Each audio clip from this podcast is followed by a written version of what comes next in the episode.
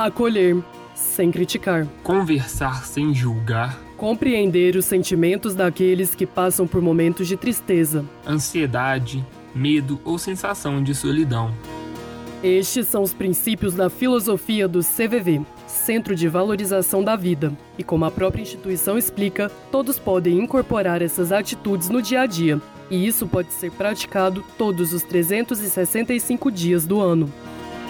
O CVV explica que, segundo estudo realizado pela Unicamp, 17% dos brasileiros, em algum momento, pensaram seriamente em dar um fim à própria vida. E desses, 4,8% chegaram a elaborar um plano para isso. Mas as pessoas ainda possuem dificuldade em falar sobre o assunto, não é mesmo, Ana? Sim, para muitas pessoas o tema suicídio ainda é considerado um tabu, mas é importante dizer que esta barreira tem sido derrubada porque existem políticas públicas voltadas para este tema e informações de qualidade disponibilizadas na internet. Por exemplo, os sites cvv.org.br e parro.org da Organização Pan-Americana da Saúde, que é um escritório regional da OMS, Organização Mundial da Saúde. No ano de 2014, ações de prevenção ao suicídio ganharam reforço no Brasil com a campanha Setembro Amarelo como forma de chamar maior atenção para o tema. Mas a questão do suicídio não pode fazer parte da nossa agenda social apenas em setembro. Para oferecer suporte às famílias e às pessoas que vivenciam este desafio, existem em algumas cidades os Centros de Atenção Psicossocial. No Brasil, estão em funcionamento 2.557 unidades deste serviço. Também conhecidos como CAPS, o Centro de Atenção Psicossocial tem como objetivo oferecer tratamento humanizado relacionado à saúde mental. O serviço oferece atendimento gratuito para a população e, dentre eles, orientações sobre prevenção do suicídio e acolhimento multidisciplinar de pessoas com depressão. De forma geral, o CAPS garante cuidados intermediários entre o regime ambulatorial e a internação hospitalar a pessoas com doenças mentais, incluindo aquelas com dependência de álcool e drogas. O coordenador do setor da saúde mental do CAPS de Mariana, Jessicata, explica quais os tipos de centros de atenção psicossocial existem hoje na cidade e como os atendimentos têm sido realizados durante a pandemia da Covid. Hoje em Mariana nós temos quatro unidades de saúde mental, que é o CAPS 1, o CAPS adulto, o CAPS IJ, que é o infanto juvenil, o CAPS AD recém-inaugurado, que é álcool e outras drogas, e o Conviver, que é uma unidade de atendimento para a população atingida do rompimento da barragem. Além disso, a gente tem o matriciamento, que é a atuação da saúde mental nos postos de saúde, tanto na sede quanto distritos.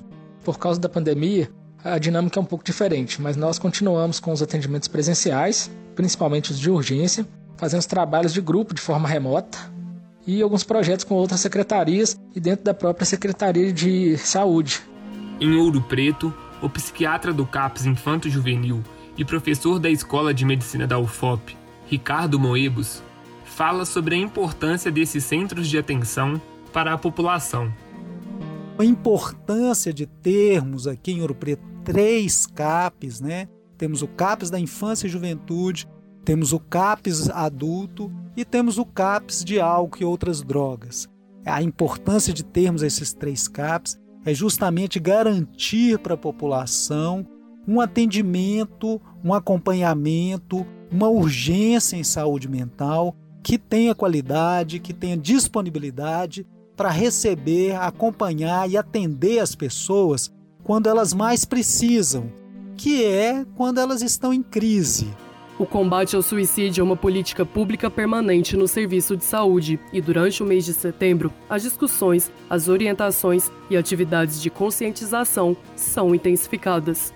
Na campanha do Setembro Amarelo, a sociedade é estimulada a apoiar as manifestações e dialogar sobre o movimento para também aprender a identificar e ajudar pessoas que estão em sofrimento. Existem alguns cuidados e abordagens que devem ser feitas com pessoas que cogitam ou já tenham tentado cometer suicídio. Em conversa com a nossa reportagem, o professor Dr. Aislan Assis esclarece essas questões. O enfermeiro pertence ao Departamento de Saúde Coletiva da Universidade Federal de Ouro Preto, é especialista em psiquiatria e saúde mental. A melhor maneira de se aproximar de abordar e de acolher uma pessoa nessa situação é se disponibilizar a escutá-la. Escutar com atenção e com muito carinho o que ela tem para nos contar e, principalmente, suspender os preconceitos, suspender as nossas próprias crenças acerca dos assuntos que ela está nos colocando e nos abrir para recebê-la enquanto uma pessoa que sofre, enquanto uma pessoa que precisa e carece da nossa ajuda. É por isso que as abordagens do suicídio precisam ser construídas com base no acolhimento, no cuidado e principalmente valorizando e buscando compreender o sofrimento da pessoa. Para além disso, estar pronto e preparado para acolhê-la e apoiá-la do modo que ela se apresenta, suspendendo os nossos preconceitos e estando disponíveis para acolhê-la. Entre as causas do suicídio, que de acordo com o Ministério da Saúde atinge cerca de 12 mil pessoas no Brasil todos os anos, estão a depressão, o transtorno bipolar e também o abuso de substâncias.